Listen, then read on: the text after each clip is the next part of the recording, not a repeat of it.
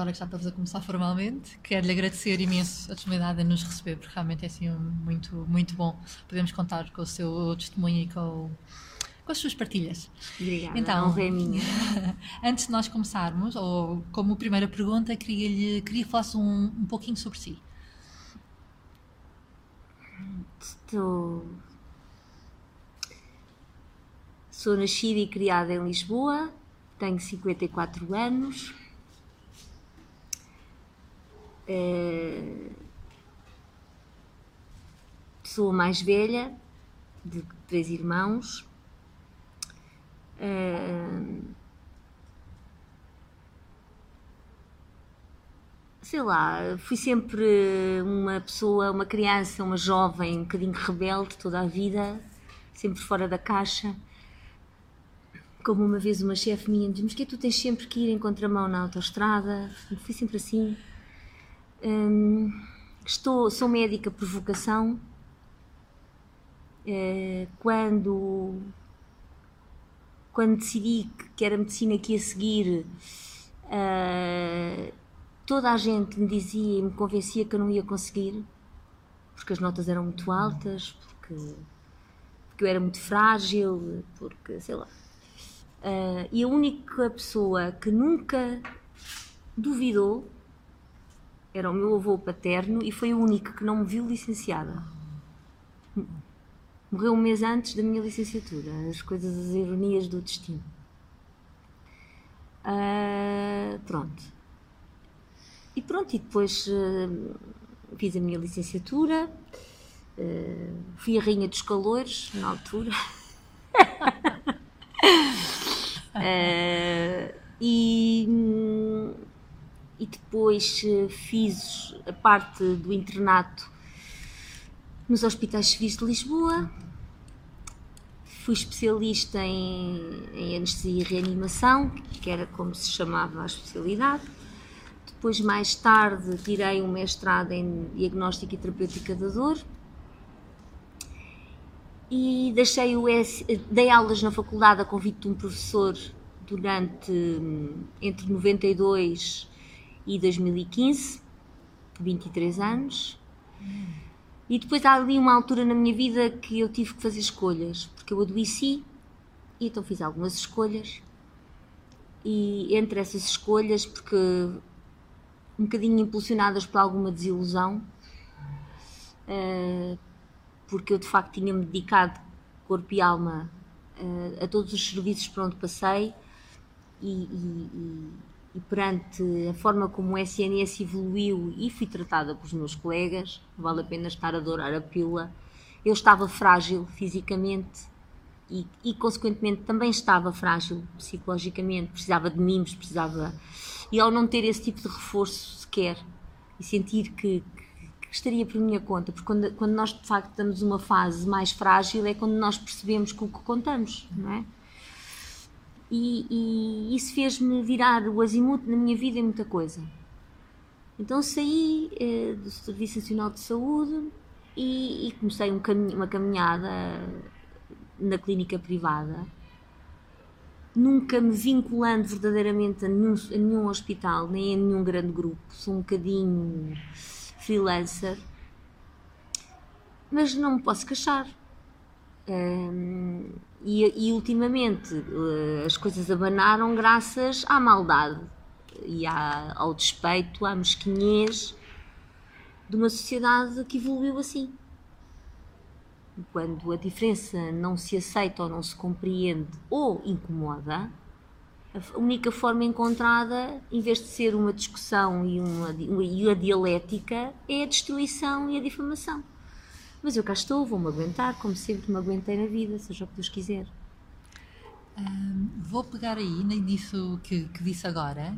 Um, entende essa atitude como um, um condicionalismo ou uma característica menos luminosa dos uh, portugueses? Entendo não será por acaso que a última palavra da última estrofe do, dos Lusíadas é inveja. Eu acho que essa característica é muito nossa. Essa, e depois ela, ela entronca em várias outras, em que pessoas mais uh, sensitivas ou mais uh, incompreendidas porque desajustadas ou porque atrapalhonas, porque, porque nem toda a gente tem habilidade para tem habilidade social ou habilidade afetiva. E isso não as torna piores pessoas. Mas de facto quando, quando esse tipo de, de, de preconceito está muito enraizado num, na alma de um povo é difícil. E eu acho que mal, sem me querer comparar de longe de todo mas eu acho que por exemplo Camões sentiu isso. E eu até acho que Pessoa também sentiu isso. E por isso ele faz uma ideação uh, quase mágica ou fantástica que escreve na mensagem, que é quase um wishful thinking. Uhum. Uh, esta é a minha interpretação. Porque eu, quando leio a mensagem, acho que a solução para o que estamos a viver está lá. E todavia ela não se vai concretizar não porque a grande massa crítica dos portugueses ainda não, não, não, atingiu esse patamar, esse nível de consciência. Esta é a minha percepção, estou a dizer uma grande, uma, grande, uma grande barbaridade, mas é assim que eu sinto e isso desgosta-me. Um, porque nós somos poucos, temos uma massa crítica, apesar da diáspora, temos uma massa crítica pequena, é? temos só 10 milhões. E desperdiçamos massa crítica por preconceito. E essa era a outra pergunta agora, está tão giro, está a dar assim montes de dicas e eu vou fazendo. O que é que sente, ou o que é que é preciso uh, para que haja essa mudança de consciência efetiva no nosso povo? O que é que é preciso? Era preciso que, que, que o provincianismo fosse posto de vez na gaveta e para isso era preciso que o povo fosse empoderado com cultura, com outro tipo de educação que não é a que é ministrada, uh, em que toda a imaginação é coartada, uh, em que os professores não, não, não sabem uh, aproveitar o gênio, entre aspas, mas todos nós temos a nossa genialidade e, há, e, e ela manifesta-se de várias maneiras. Uh, e, e, há pessoas que sabem aproveitá-las, aproveitar isso e marcam-nos para o resto da vida. Eu tive alguns. Uhum. Mas há outros que não o sabem fazer e os que não o sabem fazer são cada vez mais, porque eles próprios já são fruto dessa castração. Dessa, dessa castração. Eu tinha uma professora que era a doutora Gabriela no Camões, onde eu no Camões, okay. que era professora de filosofia porque eu andei nas Doroteias uh, e depois, na altura, agora já tenho até o 12 ano, mas na altura não, tinham só até o 9 ano. E depois foi uma grande relação, porque não sabiam para onde é que eu havia de ir, porque eu fui sempre rebelde. Então havia uma tia minha que morava na Luciano Cordeiro. E então deu a morada e a contrapartida era eu ir lanchar com ela todo, uma tarde por semana. Então eu comprava, vi um, uma pastaria na esquina, eu comprava um bolinho inglês assim pequenino, que era delicioso. O que é verdade é que aquilo que ao princípio começou por ser um frete, passou a ser das, dos momentos, das recordações que eu tenho da minha adolescência e da minha idade de jovem adulta mais agradáveis. Porque aquelas conversas com a tia Carmina, que morreu a dormir com 99 anos, era uma pessoa fantástica mas para o fim da vida ela já saía pouco, só saía quando a gente ia buscar para ir ao restaurante, mas porque ela já tinha medo, ela era uh, frágil, magrinha e tinha medo de ir à rua sozinha. Às vezes lá saía com a empregada, mas ali para o fim, porque ela foi sempre autónoma e foi sempre era, e era uma mulher inteligentíssima, mundana, uh, com uma sabedoria imensa, com um requinte extremo que me ensinou a fazer chá, ah. que me ensinou, portanto, aqueles pequenos pormenores. Ela era uma pessoa muito especial. Portanto, aquilo que começou por ser uh, tipo picar do ponto, porque tinha que ser, que era para. Para, controlada. para não haver chatices, para não causar conf, uh, conflito uh, lá em casa e o meu pai não zangar-se comigo, passou a ser um prazer. Portanto, eu, eu já contava o tempo para atravessar os jardins, a Praça José Fontana, descer aquele bocadinho da Duque Lolé e, e ter com ela. Portanto, uh, foi, foi, era muito engraçado. E eu estava a dizer, tinha uma professora de filosofia, ela tinha, tinha aquele conteúdo programático. Mas, em cada teste, ela dava, uh, deixava-nos uh, dizer o que é que nós sentíamos. Era, era, a pergunta sem nota, como ela a pergunta não pontuada, já não, não classificada, alguma coisa assim que era para nós sabermos, não é? Porque, por exemplo, era eu, havíamos lá três que estávamos a, a concorrer para, para, entrar para a medicina. Depois, uma delas, a meio, foi para a engenharia do ambiente, voluntariamente. Okay. Portanto, saiu da corrida. Depois fiquei eu mais outra moça que entrei eu, não entrou ela, mas ficámos sempre amigas. E ela entrou depois no ano seguinte, portanto tinha um ano de atraso em relação a mim. Mas, uh, não... que era uma competição saudável, era uma coisa natural, não era uma coisa hum, competitiva. Meter, éramos adversárias, não éramos inimigas, mais ou menos isso. Pronto. E então, e então ela punha isso porque ela sabia, era uma mulher perspicaz, ela sabia que havia ali malta, miúdos, que estavam numa de entrar para a faculdade, ter boas notas e querer. Portanto, não nos dificultava a vida e a maneira que ela arranjou para não nos coartar o, a tal genialidade, o nosso engenho, era pôr uma pergunta sem nota. Uhum. Então, como é que ela premiava as perguntas sem nota? As cinco melhores perguntas dos testes íamos com ela ao teatro. Ah, uau! Já Portanto, não existe. Não existe. Portanto, íamos nós os cinco. Hoje em dia acho que os pais iam achar que ela era. iam ter algum tipo de desconfiança, não é? Uh, de, quase doentia, mas era assim. E portanto, eh, professoras dessas eh, já não. Eu tive, tive vários, cada um à sua maneira, mas tive vários que me marcaram. Mas sinto, pelo que eu percebo, eu tenho afilhados que agora têm 20 eh, e, e, e, que eu fui acompanhando, e pelo que eu percebo, é completamente diferente, mesmo em termos de motivação. E eu até tenho dois, um deles, são irmãos, um deles fez tudo certinho e é muito menos inteligente que o outro. Uhum. O outro é um. É, é um, um, um, cavalo selvagem que, que, não soube, que não souberam canalizar aquela energia que vai ser desperdiçada. É a minha opinião. Uh, mas é assim é lamentável. E hoje em dia os cavalos selvagens são medicados em vez de ser canalizados ou potencializados ou tentar perceber. Não há de facto capacidade de perceber. E por isso eu acho que seria por aí. Há, há um déficit cultural enorme. Há um déficit de capacidade de integração.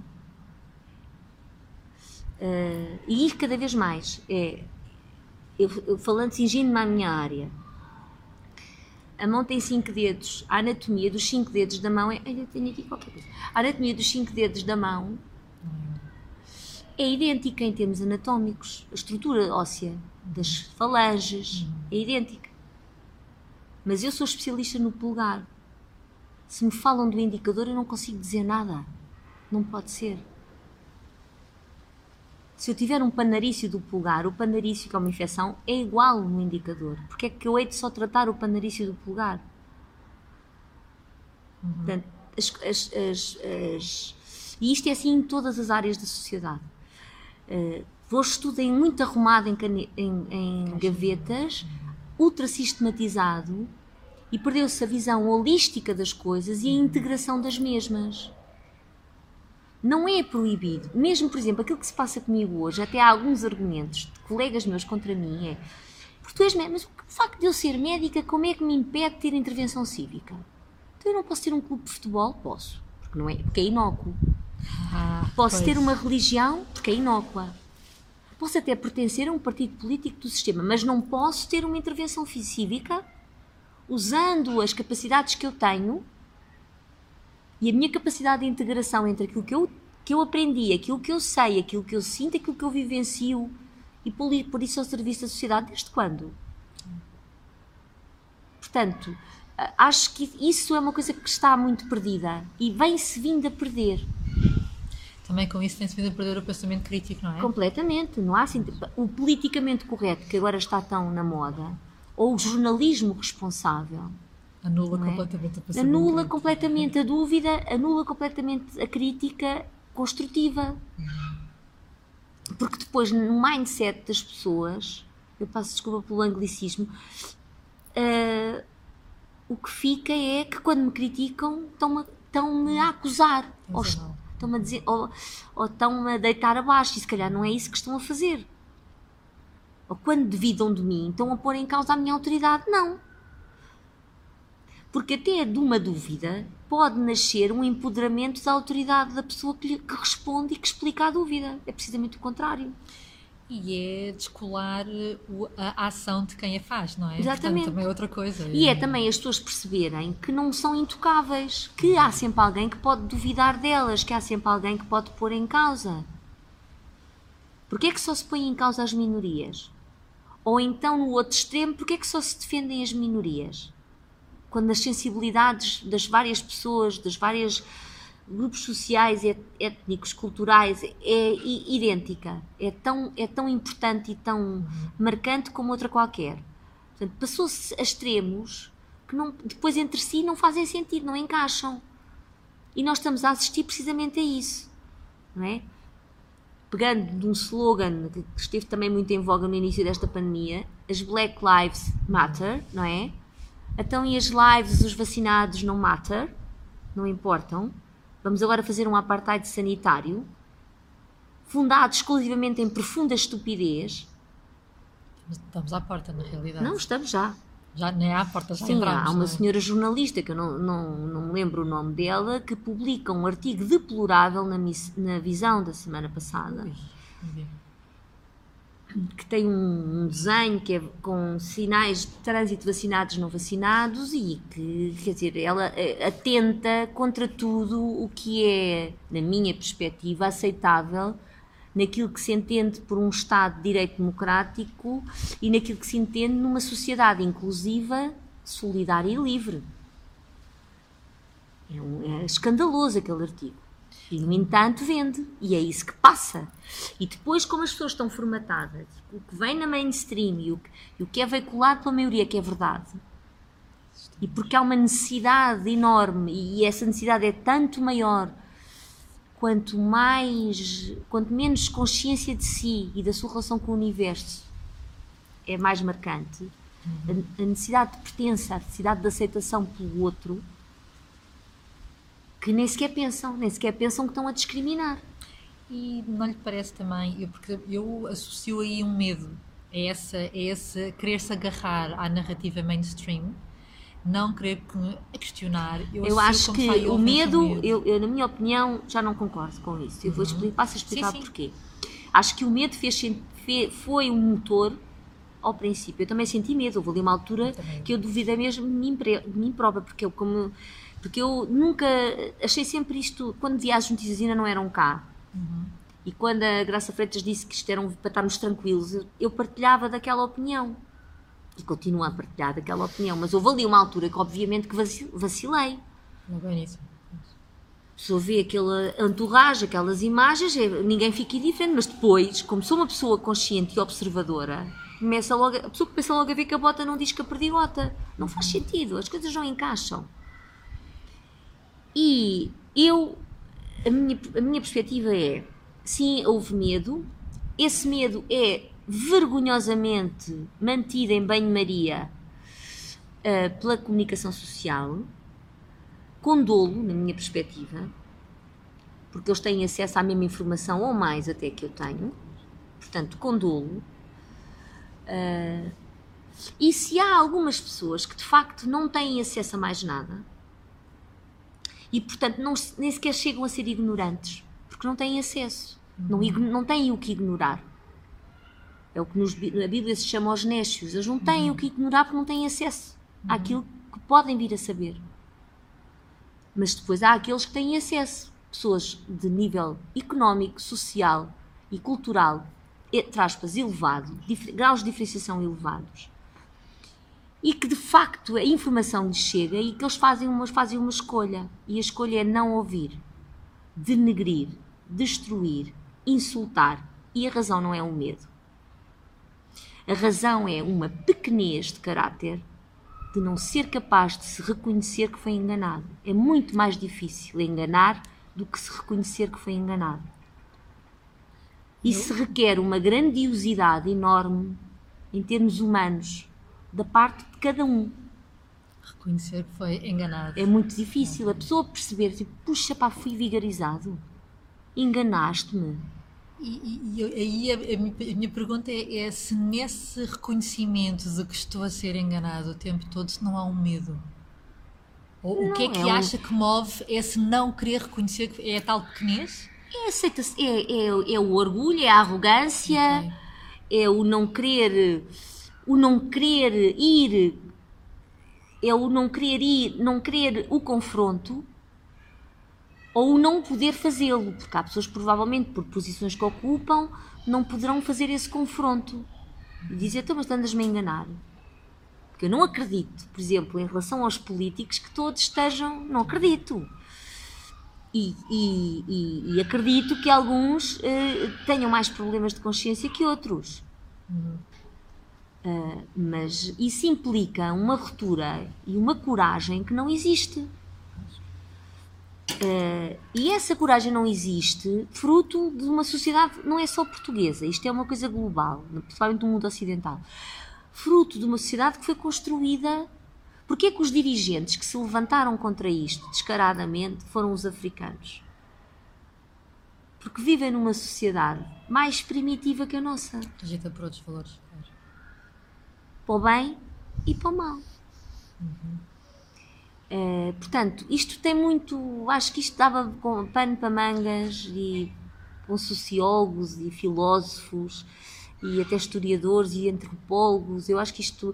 Porque o que está a passar é, é de facto um manancial e no futuro uh, vai ser uh, um case study que vai poder abarcar várias áreas das humanidades. Sim, e nós, por exemplo, enquanto Evalusa, não é? Por exemplo, nós, enquanto Evalusa, estes são exatamente pontos que nos interessam, porque aquilo que nós percebemos que está a acontecer em algumas situações é muito destes condicionismos, essa pequenez é muito um condicionalismo cultural português. Muito, e muito, e, e, e, é muito triste. Eu, eu às vezes costumo, costumo dizer, uh, viajar não é a mesma coisa que fazer turismo. O viajante vai à procura de qualquer coisa, vai na busca de qualquer coisa que leu, que descobriu, num romance, numa. Eu quando. Uh, qualquer coisa, não é? Ou num livro de história. Ou, por exemplo, eu fui ao Mont Michel porque li ah. Axel Wundt. Hum. Portanto, assim que pude, onde eu fui foi ao Mont Michel. Para perceber se aquela sensação que eu tinha tido quando li era igual. Era igual não fui colecionar um cromo. E foi? Ou e foi é... melhor? Não, não, é melhor. Ao vivo é sempre melhor, claro. porque também nos, porque se descobrem emoções em nós uh, que, que, desconhecemos. Já ia predisposta também, não? Sim, mas isto para dizer, uma coisa é colecionar cromos, não é? E depois, quando a pessoa fala em alguma coisa mais concreta ou mais. Por exemplo, em Malta existe uma coisa absolutamente notável que é o hipogeu. Hum pessoas vão a Malta, a pessoa pergunta: Foste ao IPOGEU? É preciso. E, e pessoas que foram depois de mim, eu fui-lhes dizendo: Olha, faz, o contacto é este, fazes assim, porque vale a pena. Claro que há pessoas que não se interessam por arqueologia, não se interessam por isso, portanto, se calhar até nem foram. Mas eu fui sozinha, porque eu sabia que existia. E, portanto, fui nessa busca. Mesmo no Lonely Planet, no, no, no guia, vem lá muito escondido, porque é uma coisa tem que se buscar. Um, um viajante é um buscador. Uh, porque nessa busca procura conhecer o mundo, procura conhecer melhor a humanidade e procura conhecer-se melhor a si mesmo. Um turista vai colecionar cromos, que é para depois contar e mostrar fotografias no Facebook ou no álbum de fotografias que tem para os amigos. Eu também tenho as minhas fotografias e também as mostro. Uh, mas, porque, porque sim, porque, faz, porque é viajar a segunda vez, não é? Mas, mas eu não tiro muitas fotografias porque fica aqui e fica aqui. Eu não tiro porque ficam aqui, desisti. Portanto, não. E eu, eu desisti disso porque até a ver as estas câmaras digitais, havia. A, e eu ainda tenho uma câmara dessas. Claro. Tenho uma já digital, mais XPTO, mas depois tenho essa. E, e, e, eu descobri que de facto não valia a pena tirar tantas fotografias assim, porque quando eu chegava e as fotografias eram reveladas, não revelavam nada daquilo que eu tinha sentido ao tirá-las. Igual. E portanto, foi, isso foi quase uma epifania e percebi, olha, não vou gastar tanto dinheiro e vou, mas investi, vou investir naquilo que fica para mim e na, e na como, porque viajo, para viajar basta existir, não é? E estar presente. Uh, e portanto, pronto. E é um bocado isto que se passa em Portugal. As pessoas deixaram, colecionam cromos de vida esquecem-se de si próprias, têm vergonha, às tantas criam uma personagem tão bem feita, tão bem feita que já não são elas. E quando confrontadas com elas ou alguém que lhes faz lembrar aquilo que elas foram ou aquilo que elas são, reagem mal. Porque sentem-se a regredir, ou porque se sentem fragilizadas. Ou porque até podem ter alguma vergonha de algumas coisas que fizeram no passado e que não ficaram bem resolvidas e que querem apagar, como se isso fosse possível. Nunca é possível mesmo, mesmo que seja possível apagar para os outros, nunca, nunca é possível apagar para nós. Portanto, mais vale aprendermos a conviver com isso. E isso é um processo, e é um processo doloroso. E numa sociedade que é demasiado imediata, uhum. Em que até para parir já não se pode ter dor, como é que uma pessoa vai confrontar-se com a dor de que foi enganada? Não se confronta, prefere nem sequer pensar nisso. E quando pensa sobre isso e descobre isso, não assume. E eu costumo dizer: e salta para, para o muro e fica em cima do muro, que é onde está muita gente, à espera de ver para onde pende, para onde lhe convém mais. E aqui vamos outra vez a um texto que eu acho que é brilhante, que é o intertexto do Brecht. Hum. Não é? Primeiro vieram, primeiro for, vieram pelos negros e eu não me importei porque não era negro depois vieram pelos operários, eu não me importei porque era operário, depois vieram pelos miseráveis, eu não me importei porque era miserável, depois vieram pelos desempregados, eu também não me importei porque tinha emprego, isto é mais ou menos assim, não é? Até que um dia vieram por mim. E já ninguém se importou porque eu não me importei com ninguém. E quando uma pessoa vive em sociedade assim, a sociedade está morta. E, é, esta crise que nós estamos a atravessar demonstrou-nos isso.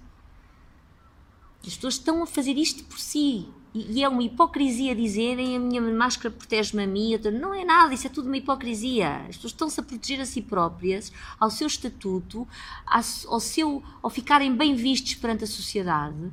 E quando, e quando a frustração é tanta, ao menos resta-lhes o bom comportamento e a aceitação social. Politicamente correto. O politicamente correto. Oh, Margarida, disse disso agora, por exemplo, a mim, eu sou completamente pós 25 de Abril, que eu sou de 75. É mas... da idade dos meus irmãos mais novos.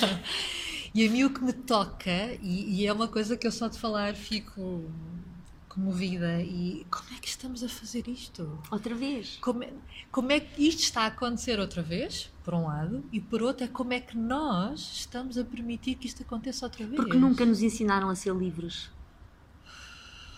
Porque a nossa liberdade foi preconceituosa desde o princípio. A partir do momento em que dividiram a sociedade em de esquerda e direita, e em que os únicos que se importavam com o bem-estar da sociedade eram os de esquerda, porque os de direita eram os, os, os herdeiros do, do antigamente, formatou-se a mentalidade da sociedade. Portanto, nós, o português nunca foi livre, nunca foi verdadeiramente um livre pensador. Por isso foi fácil. Porque eu agora pergunto, então onde é que estão aquelas pessoas? E não hoje eu escrevi isto num grupo a que pertenço, não é? Onde é que estão os apropriadores da liberdade, da democracia, os antidiscriminação? Os que têm como mote a liberdade, a igualdade, a fraternidade, onde é que eles estão? Eclipsaram-se? Estão coniventes com isto? Acham isto bem? Perderam completamente a noção de que há direitos que são inalienáveis e que nem estados de emergência, nem emergências sanitárias os beliscam. e não os beliscam por causa de, de, de, dos tratados internacionais que nós assinamos precisamente para Bem, que sim. as atrocidades do passado não se repetissem, não é? E nós estamos a fazer exatamente a mesma coisa. Estamos a repetir. É grave. E é assim, se há malta sem memória, porque a história é mal dada, porque aí voltamos outra vez ao mesmo, Educação. não é? Educação e, e educação verdadeiramente, não só instrução, não só decorar eh, coisas completamente absurdas. Eh, como eu costumo dizer, eu para perceber como é que uma célula funciona, não preciso de saber o sexo da mitocôndria. Mitocôndria são umas estruturas, são umas fabricazinhas que existem dentro das células e que, no fundo, são as responsáveis pelo metabolismo celular, pela transformação da glicose e do oxigênio em energia e que nos permite depois viver e, e funcionar, basicamente. São as fabricazinhas de energia das nossas células. Assim, de uma maneira. Eu não tenho que saber isso. Se calhar um biólogo molecular que anda a estudar uma coisa extraordinária vai ter que saber isso. Mas isso é porque é um, É um preciosismo de um caminho que ele quer, quer seguir para ir mais além no conhecimento científico que depois nos será transmitido. Mas para eu perceber o funcionamento da célula, eu não tenho que perceber os técnicos de mitocôndria. O que eu acho que nas escolas está. Eu não tenho filhos, mas tenho essa percepção daquilo que às vezes até. Por exemplo, outro dia era uma moça. Outro dia antes da. Era uma moça com quem eu trabalho, que, que é assistente operacional, que é como se chama agora, auxiliar, que tem dois filhos e é mãe solteira. E então ela estava louca. Disse, doutora, ajude-me lá aqui. Com um trabalho eh, de geografia que era completamente absurdo. E, porque assim, era tal coisa que eu dizia, fragmentava os países e não os integrava. Portanto, as pessoas nem sequer sabem qual, onde é, qual é a fronteira do país com qual. Onde é que ele está localizado. E nós começámos a assistir isso muito quando às vezes as pessoas ficavam muito escandalizadas e eu respondia-lhes sempre isto. Ai, os, os americanos não sabem onde é que é Portugal. Portugal. E tu sabes onde é que fica o estado de Illinois? É que os americanos, os Estados Unidos da América é maior que a Europa. E o estado de Illinois tem, mais, tem 11 mil habitantes e é mais ou menos do nosso tamanho. Tu sabes onde é que fica o estado de Illinois? E as pessoas ficam caladas. Porque essa falta de integração nós também a temos. Assim como eles não, têm não saem daquele pequeno umbigo e não têm curiosidade em integrar a Europa, nós também não temos curiosidade em integrar os Estados Unidos. A culpa é mútua. Mas esta uni- visão unívoca, unidirecional, formatou. Os portugueses não sabem viver a liberdade. E eu lembro-me há muitos anos, mesmo muitos anos, quando se falou pela primeira vez a maioria absoluta, acho que foi com a AD, Pois foi. Que eu, na altura, estava em casa e disse: mas maioria absoluta é ditadura. Não pode haver uma maioria. Quando um governo diz que não consegue governar sem maioria absoluta, algo, algo, algo vai mal no reino da Dinamarca. Mas não, as pessoas vamos dar a maioria absoluta, porque é muito importante termos uma vitória eleitoral e pertencermos à maioria absoluta. É para eles poderem mandar à vontade Exatamente, isso não é um, é um é o, contra, o contrassenso da democracia. da democracia. Portanto, eu, eu acho, para ter muito franca, que Abril nunca se cumpriu no nosso país. Às vezes, as pessoas que defendem a ideologia marxista também dizem, porque quem conhece países, ex-países da União Soviética, automaticamente fica curada. Eu também já fui de esquerda e já me curei. Mas, porque viajei. E viajei sem preconceito. E viajei saindo de Portugal. Porque depois também há aquelas pessoas que nunca saem de Portugal, vão de caminhoneta e nem sequer a comida, nem a gastronomia, nem sequer interagem com os, com os, com os povos do país, nem conversam com os povos dos países, não viajam. Isso é Portanto, nunca saem de Portugal e continuam a interagir com o Tuga que vai com eles. As pessoas nunca saem, nunca viajam. Eh, Portanto, isso não é viajar. E, e- e quando a pessoa viaja sozinha, sozinha, acompanhada do meu marido, não interessa, eh, sem rede, numa busca, descobre-se muita coisa para o bem e para o mal. E isso eh, começa a moldar o nosso pensamento social. In- inevitavelmente o nosso pensamento filosófico, político, porque as coisas são indissociáveis. Acho eu, não é? E depois ver história viva, perceber que aquilo aconteceu assim, que engraçado, olha, vou estudar isto. Olha, ah, que giro, como é que isto. Sei lá, essas coisas, isso é. Portanto, as pessoas, nós em Portugal, o 25 de Abril nunca se cumpriu. Passou-se de um tipo de obscurantismo para outro tipo de obscurantismo. E, estamos, e, e o fruto disso, ao fim de 47 anos, está à vista. Quando eu. Há, houve uma altura que me interrogava como é que a gente podia ter 48, tido 48 anos de ditadura. Nós, agora, se eu dúvidas tivesse. Nós temos foi 88, estamos a ter, não é? Sim, exatamente. Mas se eu dúvidas tivesse, tinha ficado esclarecida. Porque tenho, eu tinha 7 anos quando foi o 25 de Abril. Na minha casa sempre se falou de política. O meu avô morreu a lutar pela, pela liberdade.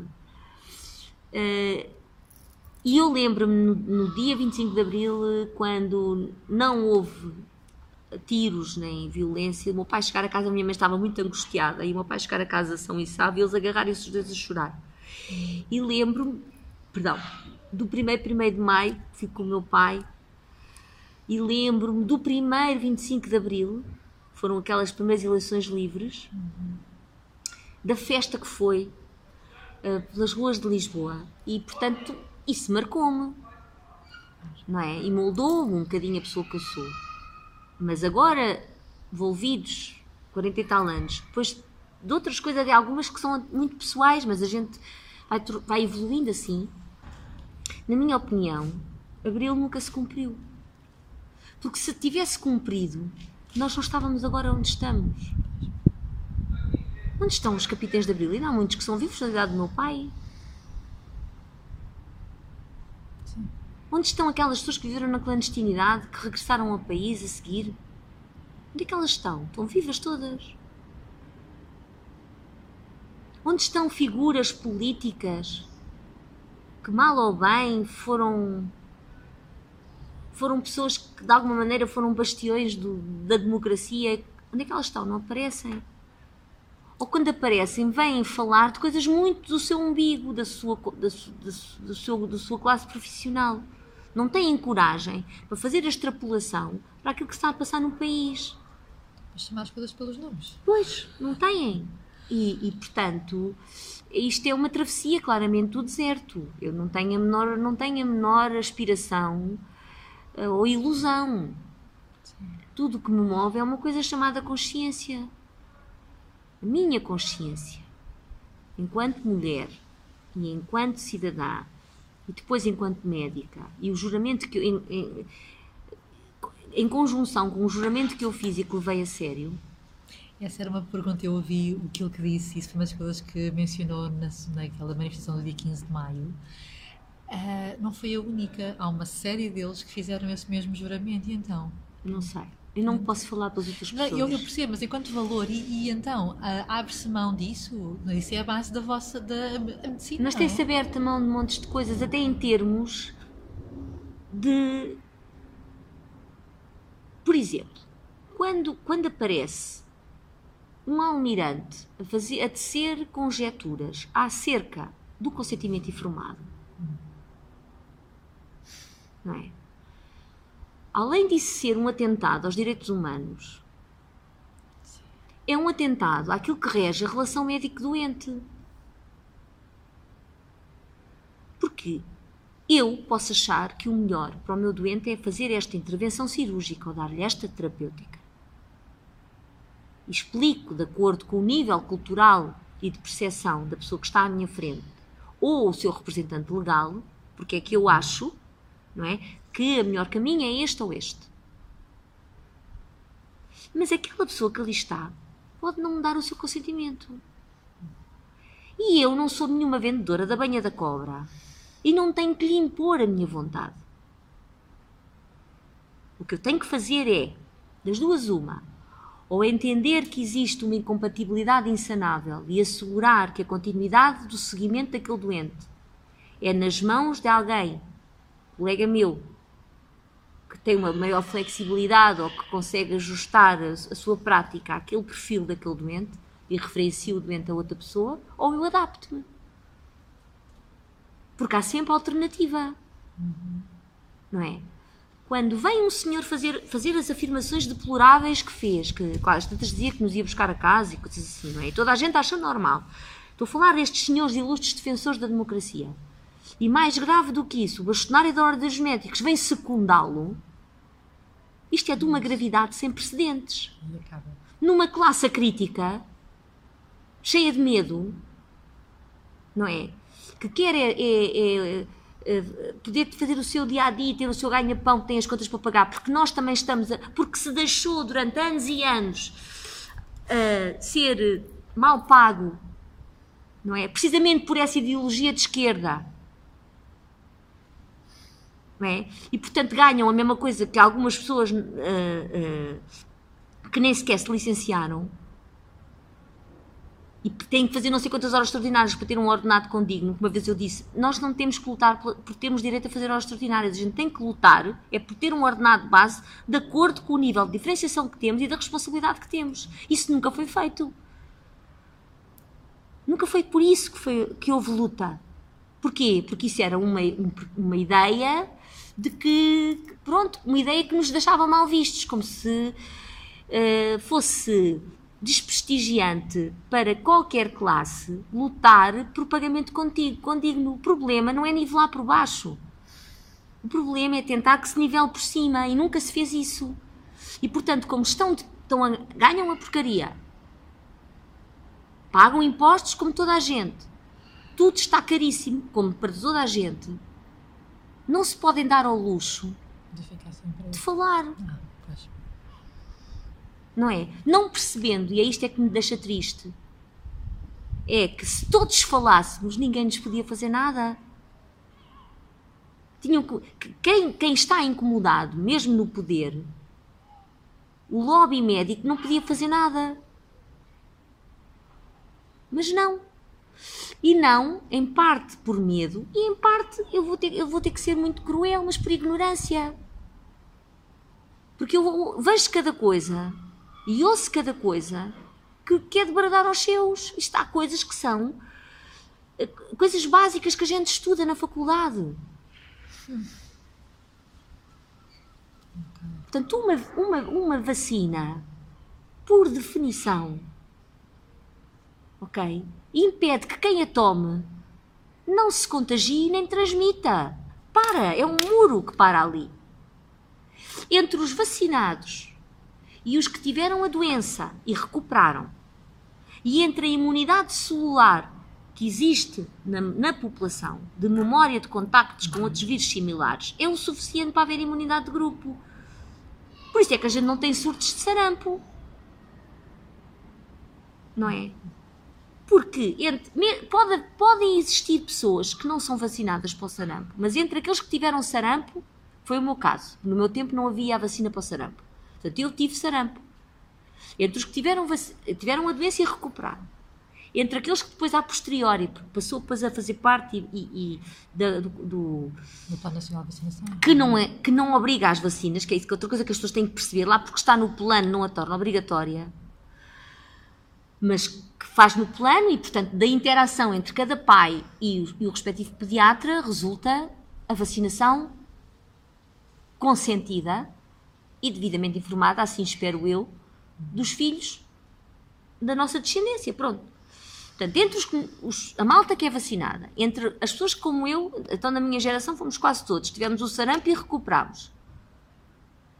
E entre uma imunidade celular que é inespecífica, que é mas que é o primeiro muro, é, é a máscara da sociedade. E onde é que essa imunidade celular existe? Nas crianças, por isso é que as escolas nunca deviam ter fechado. Porque nós, ao longo da vida, vamos perdendo capacidade inata de imunidade. Porque nós não somos, somos um contentor estanque, portanto, para, para aumentarmos a nossa capacidade, isto assim de uma maneira, a nossa capacidade de imunidade por anticorpos, de imunidade específica, automaticamente ela acontece em detrimento da, da imunidade inata. Por isso é que os velhotes são mais suscetíveis, porque têm imunidade muito específica para muitas coisas e quando chega uma coisa nova, têm uma fraca imunidade celular. Portanto, os soldados de primeira linha estão assim mais fracotes. São menos, estão mais fracotes. Ok? Por isso é que as escolas nunca deviam ter fechado, porque as crianças são essa imunidade, substituem a dos velhos. E, quando, e dão um estaladão tão grande aos vírus que andam entretidos a infectá-las, que quando chega a infectar o pai já não é com tanta força e quando chega a infectar o avô já não é com tanta força. Porque o vírus quer é sobreviver e adaptou-se favoravelmente, naturalmente, Com a criança. com as crianças. Ok. Portanto, tudo isto foi um erro desde o princípio. E eu só lamento é que o professor Jorge Strugalo, que é um homem muito político, não tivesse sido menos político. Se fosse mais, mais técnico. ok. Se ele, fosse, se ele fosse como eu, tinha sido uma bronquite logo ao princípio. Claro que pronto, ok. Mas agora acabaram por, o- por, por o silenciar na mesma. Pergunto, o que é que adiantou? Eu percebo que as pessoas se cansem, fiquem velhas, cansadas, que tenham uma bagagem de vida que se vai acumulando ao longo do nosso, do nosso tempo. Eu percebo isso tudo. A saúde é diferente, o vigor é diferente, as responsabilidades são diferentes. Eu percebo isso tudo. Mas, mas, mas pronto, mas teria valido a pena? Terá valido a pena? Não sei. Uh, pronto, portanto, eu, eu, eu. E é isso que me. Que me independentemente da, de, da, do esmiuçar científico desta questão, que eu já estou exausta de, de dizerem em não sei quantas entrevistas, isto embate logo num desconhecer, ignorar ou esquecer de que nós estamos aqui para servir os doentes, que o nosso dever é prestar informação, porque eles têm o direito de consentir ou não consentir naquilo que eu preconizo. Quer seja profilático, quer seja terapêutico, quer seja diagnóstico. Nunca ninguém obrigou ninguém a ser operado o que quer que seja. É engraçado estar a dizer isso porque é tão fora do que as pessoas no seu comum viver entendem. Porque um médico diz as pessoas fazem logo. Não há sequer esse. Mas porquê, sou doutor? É mesmo importante, é mesmo preciso. Tarará, tarará. Mas nós temos esse. É isso é que é muito perigoso. Eu também sinto essa autoridade Pois. sobre as pessoas. Não é? Mas aí entra a ética. Mas cada um tem a sua também um Uh, bocadinho, não, não, é? a Oh, ética, cada um tem a sua moralidade. A ética Ok, é pois. qualquer coisa um bocadinho supra. Isto é a minha perspectiva. sim, sim. Aí entra a ética.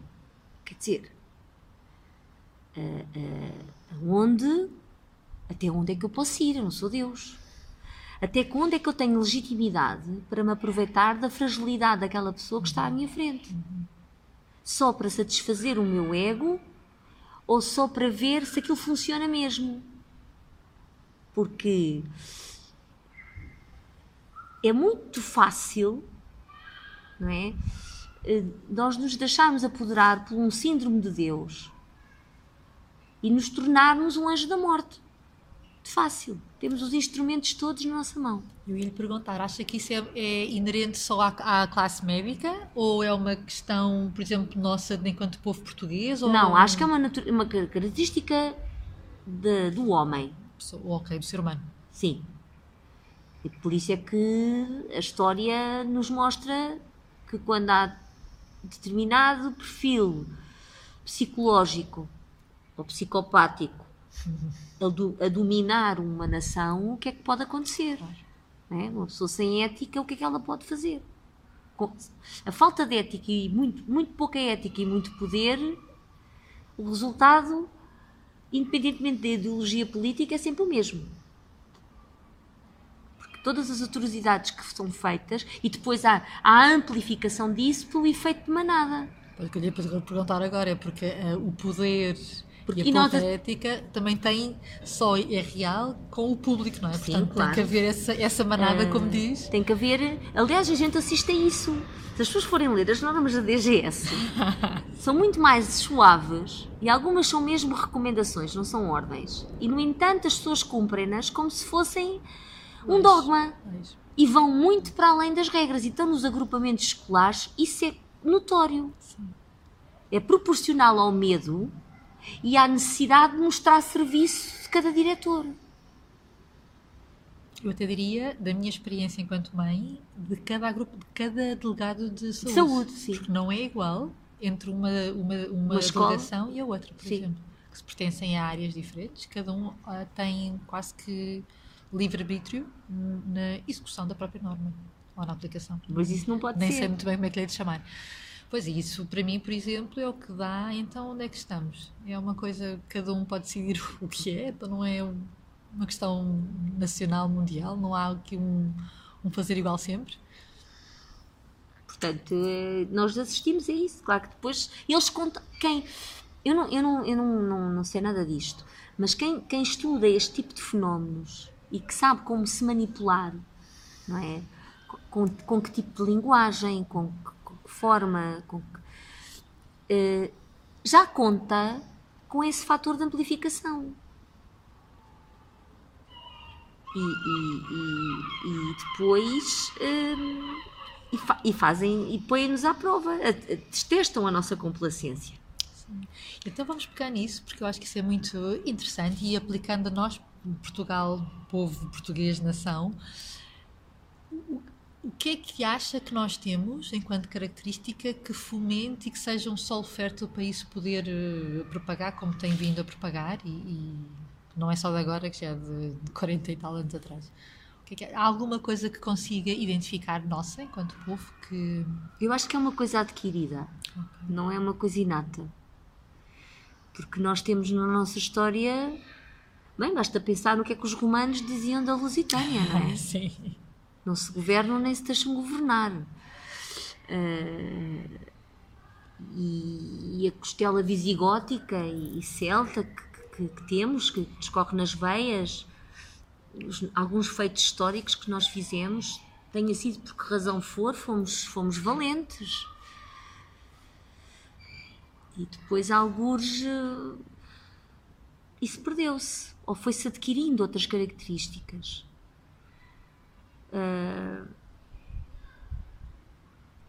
Eu, eu acho que há uma razão, talvez eh, até geográfica. Nós somos demasiado periféricos. Essa circunstância. eh, e, e, ao, e, ao, e ao deixarmos eh, de ligar importância ao mar e do além-mar, e perdemos esse perdemos força. Eu acho que essa, essa nossa periferia é péssima. Quem viaja de carro percebe isso. Quando, quando a gente está no centro da Europa depois consegue ir para todo lado. Nós aqui não. Primeiro que a gente chega a França temos que passar a Espanha toda. É? Eh, portanto é, é, e, e depois temos que atravessar bastante França para conseguir chegar à Alemanha, ou para conseguir chegar à Suíça, ou para conseguir chegar à Itália. Eh, portanto, estamos muito longe, estamos muito periféricos. Isso, isso pode, pode, de alguma maneira, eh, ter-nos trazido determinado tipo de características quando o mundo evoluiu de outra forma. Porque as coisas começaram a chegar cá mais tarde, não é? Só quem tinha muito dinheiro, pois, pois pronto, e depois eu acho que isso tem a ver com a, evolução da nossa história. Nós não tivemos revolução industrial. Isso foi outro óbice enorme. Depois o facto de sermos muito periféricos, parecendo que não, a reforma eh, calvinista teve foi um booster até em termos de ciência na Europa Central. Nós não tivemos isso. Portanto, essa nossa periferia, quando o mundo começa a mudar depois da Revolução Industrial, nós temos-la pago muito cara. E nunca soubemos eh, galgar essa onda. Nunca, não soube, deixámos que, ela, deixámos que as coisas cheguem sempre mais tarde. E vai ser o que vai acontecer agora. Vai mudar tudo lá fora e nós vamos continuar tudo igual cá dentro até que seja impossível de evitar. Até que o tsunami da mudança seja tão grande que vai ser imposto e depois a dor vai ser muito, muito superior. E acha que esse tsunami da mudança vai ser imposto? Será imposto por quem? Pelos, pelos portugueses que chegam a um ponto e dizem basta? Ou pela. Eu, se, um dia, se eu vou lhe dizer, Joana, se os portugueses fizerem isso, este estado de dizer eu reconheço eh, que fui injusta, porque eu neste momento tenho um profundo desencantamento que, que quase que me envergonha o ser português. Eu não gosto nada disso porque eu sou. Uh, fui sempre patriota e fui sempre uh, aquela pessoa que ficava absolutamente siderada quando, sei lá, em Malaca encontrei os Magalhães, que é uma tribo. Portanto, a, a pessoa. A, a, e, e, quando há pessoas com nomes portugueses que nem português já falam, e a pessoa fica, puxa, pá, como é que a gente chegou até aqui? Ou quando, por exemplo, o congui, que é uma espécie de canja, é uma herança da gastronomia portuguesa no Oriente. E quando a pessoa começa a descobrir, que giro como é que nós tão kikikis que somos, tivemos esta capacidade de integração, porque isso é uma virtude que nós temos. Não é? Já não sei quem foi que disse que a mulata era uma invenção sim, do português. Sim. Não sei quem disse isso. Pela mistilização. Sim. Nós temos essa capacidade de uma forma muito engraçada. Porque ela existe sempre, mas a nossa maneira de fazer isso, e, e quando, quando, somos invasores ou conquistadores, não creio que sejamos bonzinhos, nós também não fomos, não teremos sido, com os índios e por aí. Mas depois há qualquer coisa que se processa que eu acho que tem a ver com esta coisa que a gente tem no coração, uh, que nos torna, por um lado, fatalistas, por outro lado, apaixonados. Uh, que pronto, que nos faz ser assim, pinga amor, uh, que, uh, com a capacidade de nos deslumbrarmos com certas coisas. Eu acho que isso sim, essa característica nós temos e é muito engraçada. E podia ser capitalizada uh, de uma forma positiva e não é, é capitalizada de uma forma provinciana. De dizermos que, por um lado, temos um fascínio pelo que vem de fora e do que é estrangeiro, mas por outro lado, dizemos, estamos sempre a dizer mal e a desconfiar e achar que é, é, nós somos um, uns seres um bocadinho o povo enquanto a personalidade do, do ser povo português é muito peculiar e muito eu acho que haverá gente muito mais avalizada para na sua opinião, bem, duas coisas disse que eu estou curiosa. Essa característica de acuração, o que é que acha que é? É, é qualquer coisa um, um bocadinho ancestral, não sei. Um, eu, eu pelo menos sinto isso, cá dizer um grande disparate. Está tudo bem, uh, é aquilo que sente. Então, mas, é, mas é assim, às vezes eu, eu, eu não queria estar a personalizar muito isto, mas, mas pronto. Quando, quando eu me meti nesta guerra, ou sem aspas, quando eu me meti nisto, uh, descobri uh, uma, um ódio e uma coisa muito feia em algumas pessoas. E na mesma proporção, que eu acho que o mecanismo é exatamente o mesmo, porque eu acho que o mecanismo do amor e do ódio, o ódio é só uma outra forma de, manifestar, de manifestação do amor, no sentido de não, de não aceitação do mesmo é como o bem e o mal, o, a, sombra, a luz e a sombra, eu acho que são indissociáveis. E por isso é que nós temos que, que canalizar as nossas energias e até a mesma maneira como falamos e processamos o pensamento no, no sentido do amor, no sentido da luz, no sentido da compaixão barra benevolência, para ver se toda a outra energia que é exatamente os opostos que se atraem se dissipa ou se anula ou se atrofia, qualquer coisa assim. Mas é oposta a, a uma série de, de, de, coisas negativas que eu nunca pensei que fossem possíveis serem medidas. Não porque eu me acho intocável, é porque eu não, nunca fiz mal nenhum.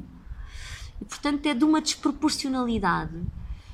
Eu encontrei a mesma desproporcionalidade em algumas pessoas, muitas delas até pessoas boçais. Uhum. E eh, porque a gente percebe-se disso, a maneira como as pessoas escrevem, como se expressam. a maneira como se dirigem a nós. A gente consegue, eu consigo ter essa percepção sem estar, eu não estou a pôr rótulos a ninguém. O que, eu estou, o que eu estou a tentar dizer é, ora, essa característica, essa capacidade, ou de amar infinitamente, perdidamente, ou de odiar sem limites, existem todos os portugueses. E só é pena é que alguns canalizem essa energia de uma forma negativa. Que quase que me dá a sensação, por isso é que estava a falar nisso, que parece que é qualquer coisa que eu tenho que, que os faz lembrar alguma coisa que eles não gostam, não em termos práticos ou objetiváveis, mas qualquer coisa do seu subconsciente, qualquer coisa que eles querem abafar. Uma das coisas que nós temos percebido e que temos estudado no Evalusa é quando há um português que expressa a sua luz e que se expressa a sua verdade, é implicativo para o outro que não o está a fazer. Então a tendência imediata é puxá-lo para baixo. É verdade, é. É como que, é pá, não faças isso que assim estás-me a pôr em causa e eu percebo que não estou a fazer isso eu. Então, como não tem a capacidade. É verdade, ou então, de... ou então uh, eu, eu queria ter feito, mas não tive coragem, ou não soube é isso, como. É isso. Portanto, agora também não vais fazer aquilo eu que eu fiz. para baixo. Porque tu não podes pôr em causa o status quo. Uh, é muito. Pronto, isso é uma característica nossa. E eu acho que decorre aí dessa capacidade uh, e desse algum, de algum fatalismo, que é como se as pessoas achassem que o, o, brilho do outro é o fim do meu, não é o fim. Não é? Senão isso é como a história do pirilampo e da cobra. A cobra queria comer o pirilampo. E o pirilampo estava farto de andar a fugir com a cobra, a fugir da cobra. E às tantas muito queridas, assim, oh cobra, porque é que tu me queres comer? Tu nem gostas de pirilampos, tu não comes pirilampos, tu não gostas de insetos, sei lá. Isto é uma história, a minha mãe me contava esta história. E a cobra vira-se para o pirilampo e diz-lhe, eu quero a tua luz. É isso. Portanto, as, mas isto não é verdade. É como a liberdade, essa frase, que a minha liberdade acaba onde começa a do outro, não acaba nunca. A nossa liberdade não acaba o que nos faz perceber do que é que devemos ou não abdicar. Quando é que devemos dizer sim ou dizer não? É o amor. É a solidariedade, é a fraternidade. Isso é que tem que ser cultivado, porque a liberdade devia ser uma coisa absolutamente inata, absolutamente intrínseca. Inquestionável. Como é? E porquê? Porque, é, porque como a nossa animalidade é intrínseca e é inquestionável. Portanto, o resto é que devia ser cultivado para que pudéssemos ser, não é? Sem acabar, sem fatalismo. Não há fatalismo. Uh, não há nada, eles são, muito, são imensos. Estou sempre a dizer, papas são. Mas o mundo nunca mudou com as maiorias. O David derrotou o do Elias. Portanto, uh, Vamos, vamos uh, fatal, este fatalismo que o português tem, por exemplo, os anglo-saxónicos não têm. E quando metem uma coisa na cabeça, metem o capacete viking na cabeça, vão até ao fim. Nós não temos essa capacidade. Alguns perdemos-la. Ficou diluído, dissolvido nos genes. Uh, da epigenética, não sei, não sei. Terá isto depois. de 300 anos de Inquisição e assim, mas quantas também, coisas dessas, não é? Também. Foram assim de arrasar completamente. Também, também. Uh, mas em, em, em, eh, em, Espanha e em França também houve Inquisição e não. Somos culturas diferentes, é? nós. Uh, é a nossa periferia, eu acho que a periferia tem, tem muito. Tudo junto, não é? Tem tudo junto. A nossa é periferia tem muita influência Sim. que nos torna fascinantes que até em termos culturais nos faz ter coisas únicas no mundo. É? Nós temos coisas arquiteturas que são, arquitetónicas que só se vêem aqui, não se vê mais em lado nenhum. Uhum. Não existem. Não é? Uh, portanto, um, isso traz-nos, trouxe-nos coisas boas, e, mas traz-nos esta. E agora, num mundo global, que se tornou global, também para o bem e para o mal, não é? porque, porque para mim a igualdade não é em termos eh, genéricos ou físicos ou nem sequer culturais. A igualdade é uma, tem a ver com oportunidade. Isso é que tem que, em cada país, fazer com que todas as pessoas tenham a mesma oportunidade de caminhar e de fazer escolhas. E, infelizmente, isso não existe. O que é que interessa? Estarmos a discutir a teoria de género quando não há igualdade de oportunidades. Sim. Faz sentido. É, é, Constrói-se tudo pelo teto, pelo que vende, pelo que enche a boca de civilidade uhum. e de pseudo. Uh, pseudo-humanismo e de pseudo-inclusão e a essência está toda vazia. E a prova disso é que nós, está, nós estamos a deixar que a tirania se instale. Ou melhor, ela já está aí. Está. está aí a começar a ver-se. Uh, eu não sei, e não, e não tenho assim tanta confiança que, que, que os portugueses. Uh, sei que eu acho que vai vir de fora. Não, não estou a ver os portugueses. Se eles fizerem isso, se no próximo dia 24, no WWD, aqueles que nunca apareceram aparecerem, como eu costumo dizer, os 60 mil seguidores da minha página dos Médicos para a Verdade aparecerem. Oh, 60 mil. Tínhamos 60 mil seguidores. Onde é que eles estão? Claro que, pondo a hipótese que 10 mil eram infiltrados. E gente para. Não, não interessa. 50 mil. É muita gente. Muita gente? É mesmo muita gente.